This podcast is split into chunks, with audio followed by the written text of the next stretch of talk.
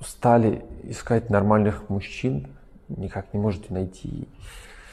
Есть отличная новость, их не существует, нету. И женщин, кстати, тоже нет нормальных. Шучу, есть. Но мужчин действительно нету. Почему? Потому что мужчина нормальным он станет. Он станет в процессе ухаживания, потому что никакой мужчина на планете не знает, как э, можно о вас заботиться, за вами ухаживать. Никто об этом не знает. Никто. Поэтому сначала надо рассказать об этом, потом увидеть, как он стремится э, в виде ухаживания заботиться о вас и защищать. Ну и потом уже делать какие-то выводы. Но вы удивитесь, что оказывается мужчина умеет э, расти, меняться.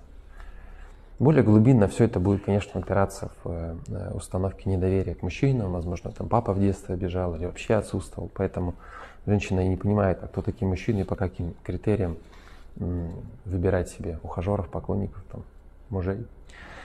Поэтому тут еще раз э, нужно немножко поменять подход, да, по которому вы ищете, выбираете партнера, потому что иначе ну, чисто ваше время очень ценно, просто его тратить тоже.